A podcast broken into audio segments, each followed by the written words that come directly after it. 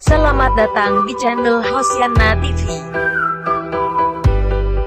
Sebelum Anda menonton, jangan lupa subscribe, like, komen, dan jangan lupa aktifkan lonceng pemberitahuannya supaya mengetahui video terbaru dari kami.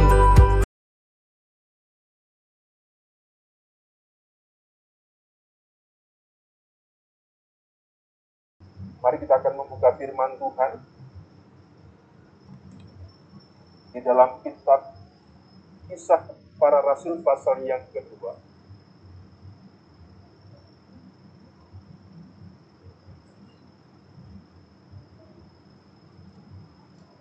Ayat yang ke-22 sampai dengan ayat yang ke-23.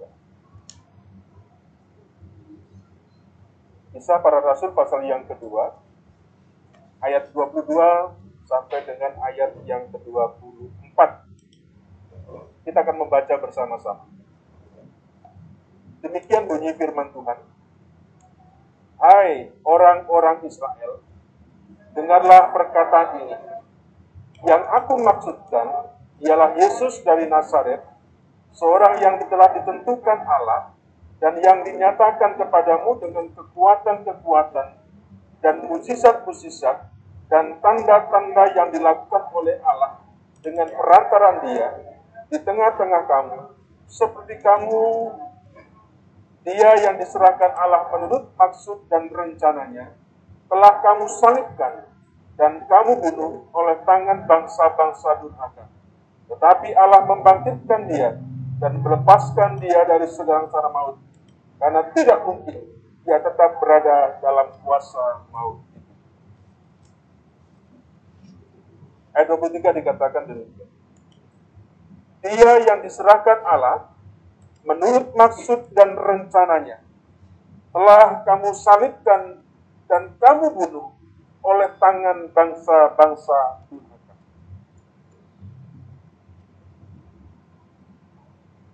Memaknai pengorbanan Kristus. Kalau kita memperhatikan secara seksama, secara ringkas, ayat ini mau mengatakan bahwa kematian Yesus bukan satu kecelakaan yang tidak diduga.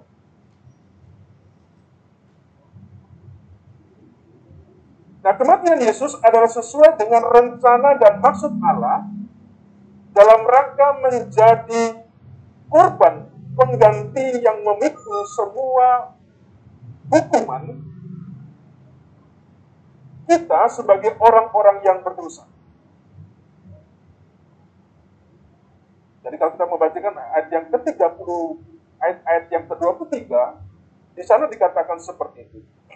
Dia yang diserahkan Allah menurut maksud dan rencana telah kamu salibkan.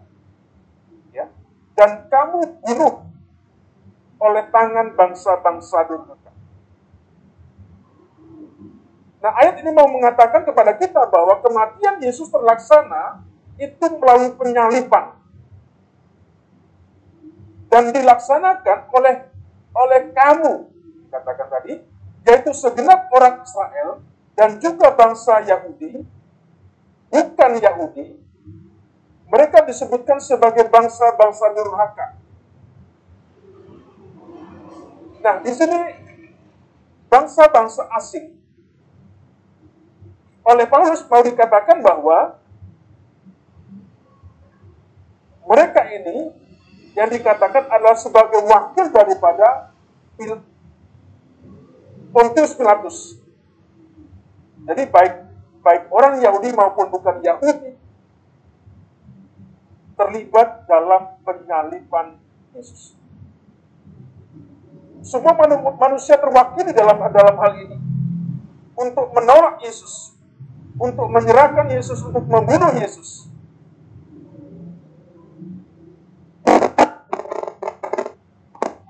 Bapak Saudara kasih Tuhan, dari pihak yang lain, Yesus yang disalibkan. Dia rela menjalani salib ini. Di Taman Getsemani, ia sempat bergumul dengan sangat-sangat luar biasa untuk menjalankan sebuah misinya. Tetapi akhirnya, Alkitab memberikan sebuah kesaksian di dalam kitab Injil Markus pasal yang ke-10 di sana dikatakan kehendakmulah yang jadi ketika dia ketika Yesus mengalami pergumulan yang sangat berat dia orang yang tidak berdosa dia harus mengalami bagaimana suatu penderitaan yang diperbuat oleh kita dibebankan ditanggung oleh Yesus itulah, itulah satu pergumulan yang sangat berat sehingga dia berkata, kehendak pula yang jadi. Kehendak Allah yang jadi.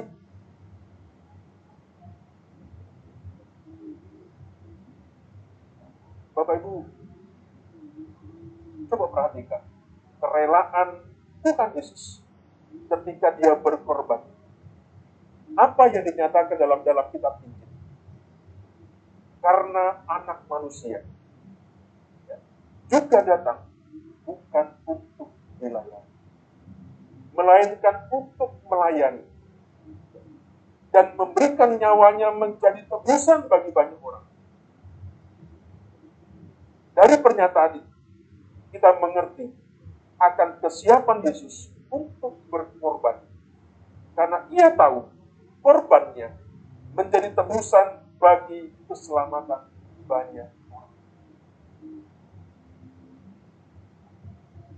Bapak Ibu, pengorbanan yang Tuhan lakukan untuk mendatangkan keselamatan atas saudara.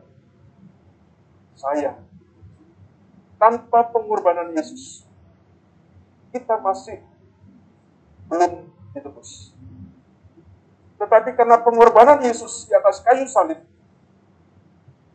saudara dan saya telah menjadi orang-orang yang bebas.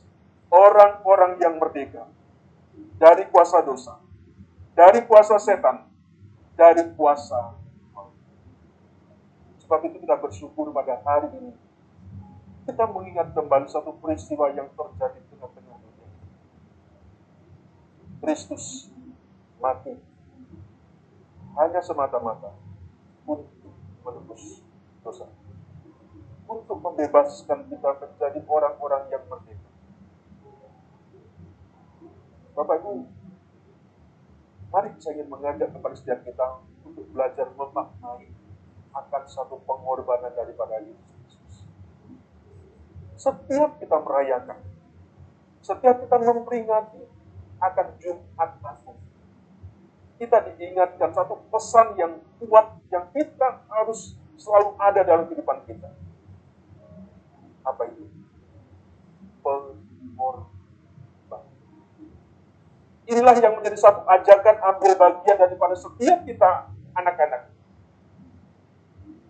Tetapi Bapak Ibu yang dikasih Tuhan, dalam konteks pada masa sekarang ini, kita hidup dalam zaman yang tidak terlalu mendukung ya, pemahaman dan praktek yang namanya pengorbanan. Dalam konteks sekarang ini sepertinya kurang cocok, kurang relevan tentang apa yang namanya pengorbanan. Tidak terlalu mendukung kita berbicara sebuah pengorbanan. Tetapi Bapak itu dikasih Tuhan kita hidup di zaman di mana manusia itu hanya memikirkan dirinya sendiri. Kepentingan sendiri itu menjadi sesuatu yang paling utama. Sehingga ketika ketika pengorbanan Kristus, salib Kristus berbicara tentang pengorbanan, sepertinya dalam konteks sekarang ini kurang mendukung Kenapa? Karena kondisi zaman, kondisi banyak orang lebih berorientasi kepada sebuah kepentingannya sendiri.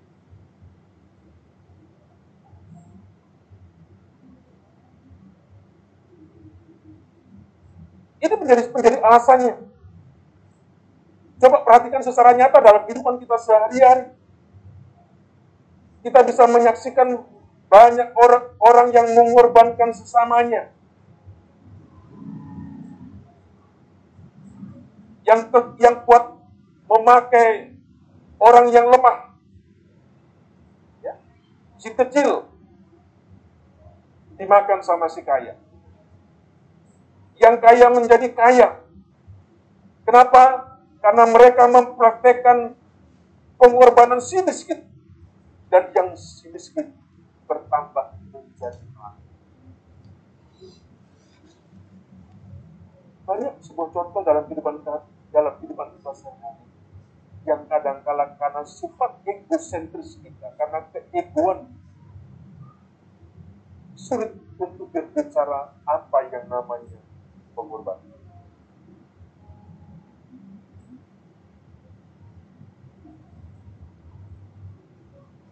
Dari dari segala seni, dari segala aspek kehidupan. Kita bisa melihat satu contoh-contoh yang nyata yang kita tidak kita tidak bisa pungkiri ketika kita berbicara tentang pengorbanan. Ada banyak alasan yang kita buat ketika kita belajar untuk kita berkorban. Pak, ini situasinya begini, Pak begini begini Bapak itu sesuatu yang yang nyata.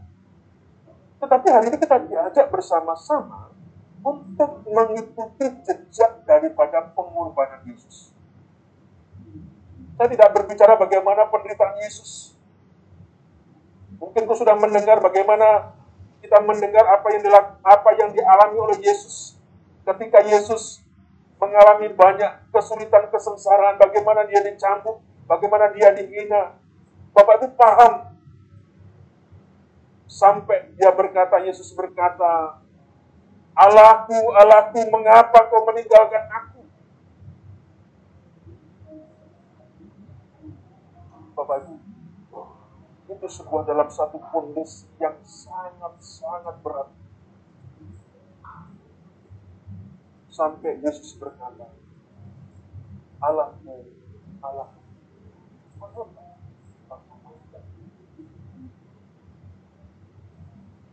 Sepertinya perkataan itu mengingatkan, mengajak kepada kita.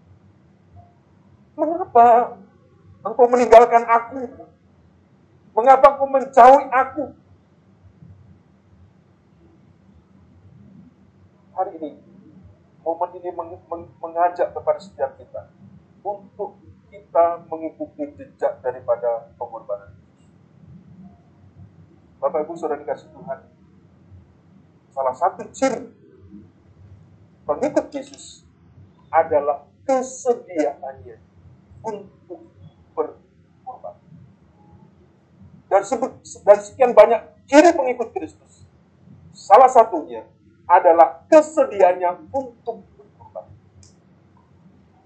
Artinya apa Bapak Ibu? Dalam hal ini kita harus melewati.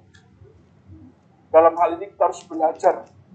Ya. Karena ini menjadi satu satu satu karakter satu ciri daripada kita sebagai pengikut Yesus. Kalau ada orang Kristen, umat rumah Tuhan yang hanya sedang bicara menerima tentang berkat, tentang mujizat, tentang sebuah keajaiban, tetapi tidak mau dalam berkorban. Sepertinya masih kurang banyak. Barang siapa mengikuti, itulah. Salibku. Kalau tidak, engkau tidak layak untuk menjadi menjadi sebelum menjadi pengikut Yesus Yesus sudah katakan agar agar mereka mau mau menjadi pengikutnya dengan menghitung ongkos ya. Ongkos yang harus dibayar sebagai pengikut Kristus Ongkos ini bukan keselamatan. Karena keselamatan itu adalah, adalah anugerah yang cuma-cuma yang diberikan Allah kepada setiap kita. Tanpa bayar apa pun keselamatan itu. Tetapi setelah kita menjadi pengikut Kristus, kita terpanggil untuk membayar ongkos sebagai pengikut murid Yesus. Ongkosnya apa itu? Pengorbanan. Sebagai sebuah akibat logis, kita menjadi pengikut. Apa ongkosnya Bapak Ibu? Pengorbanan.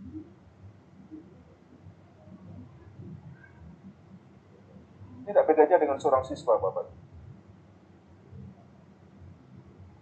Dia mengalami satu pergumulan yang yang yang sama kira-kira. Bagaimana dia harus membayar, bagaimana dia harus belajar, bagaimana dia harus sungguh-sungguh ketika dia belajar. Dia harus mengorbankan waktunya dalam dia bermain, untuk belajar dan belajar. Dia harus mengurangi waktu tidurnya, ketika menghadapi tugas-tugas yang belum selesai, harus bekerja. Dia harus bekerja keras untuk mempersiapkan diri akan akan menghadapi sebuah ujian. Dia harus ber, ber, apa, berkelakuan yang pantas, yang sopan, yang santun.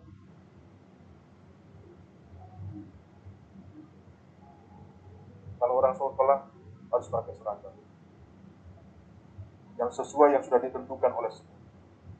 Tidak boleh berpakaian bebas. Bapak Ibu, sekarang sebagai orang Kristen, pengorbanan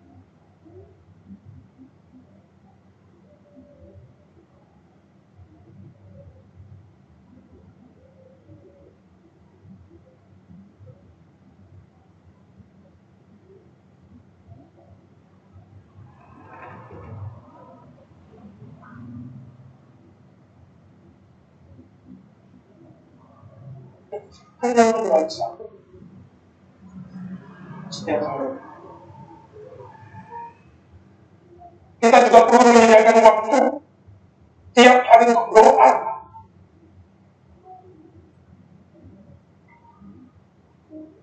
Itu yang ditutup. Pengorbanan itu yang, yang, yang ditutup bagi tidak orang-orang percaya. Supaya kita memiliki satu, satu hubungan intim dengan Allah.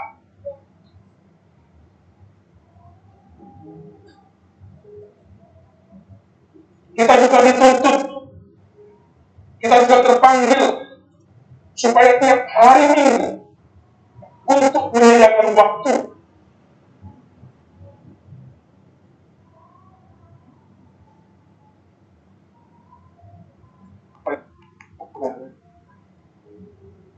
Hari ini Bapak Ibu mungkin ada acara, ada kegiatan. Tapi ketika Bapak datang itu sebuah pengorbanan. Dia datang, kita datang kepada kepada Tuhan. Kita bersama-sama merayakan akan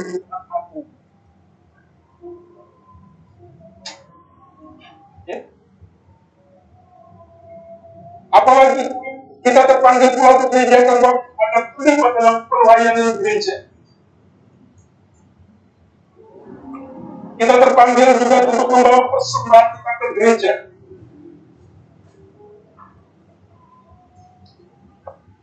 Tidak hanya itu saja Bapak kita sedang. dalam pergaulan dan pelayanan mungkin kita juga mengalami korban perasaan Di samping pengorbanan waktu, pengorbanan tenaga,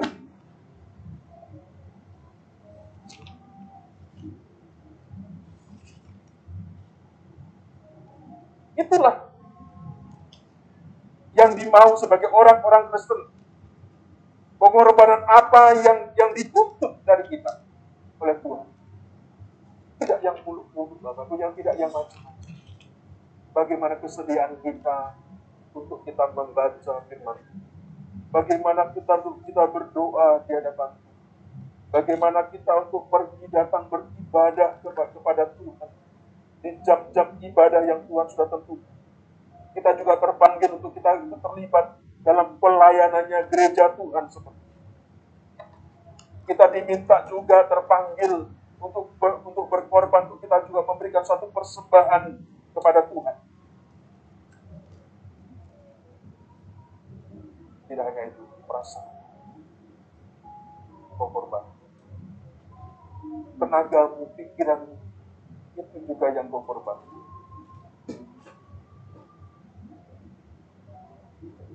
Mari Bapak dikasih Tuhan, kalau kita berkorban semua tadi, ya. atau sekalipun kita berkorban nyawa kita, bukan sesuatu yang berlebihan. Kenapa? Karena Tuhan Yesus telah lebih dahulu berkorban untuk keselamatan untuk keselamatan saudara, untuk keselamatan saya.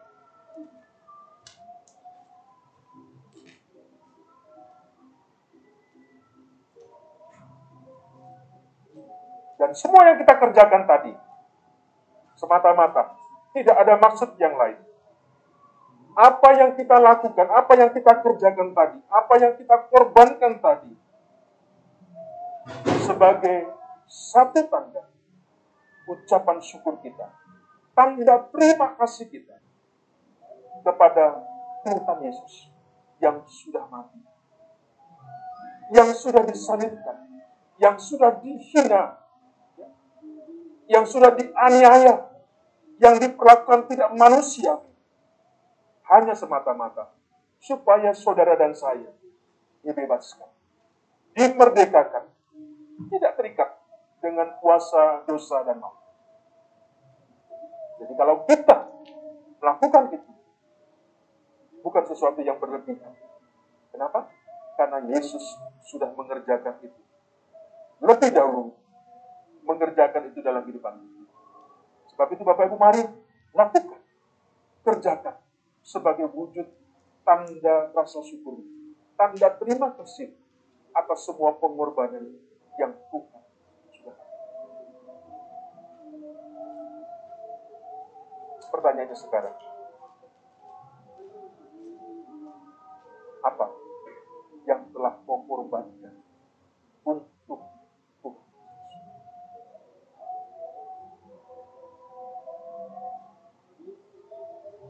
Kau sudah mengorbankan waktumu untuk membaca, menyediakan waktu untuk mendengarkan firman, untuk berdoa, untuk engkau beribadah, bergereja. Kau sudah mengorbankan perasaan tenaga dan sebagainya.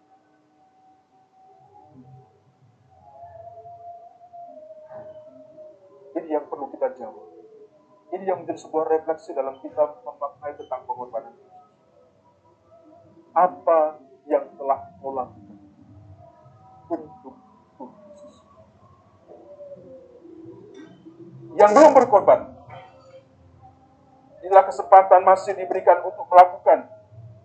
Dan bagi yang sudah, jangan jemu-jemu untuk melakukan pengorbanan dan pengorbanan bagi kemuliaan Tuhan biarlah sukacita Tuhan. Memenuhi hati kita ya, ketika semua kita dapat berkorban bagi biarlah Jumat Agung yang selalu kita rayakan yang selalu kita peringati. Tidak lalu berdosa. Mengingatkan kepada setiap kita. Satu salah satu hal yang penting, yaitu mari untuk kita belajar ber itu yang dimau, itu yang dituntutkan kepada kita. Biar kita berlomba-lomba, ya, memenuhi apa yang menjadi kerinduan daripada kita. Mari kita berdoa bersama-sama.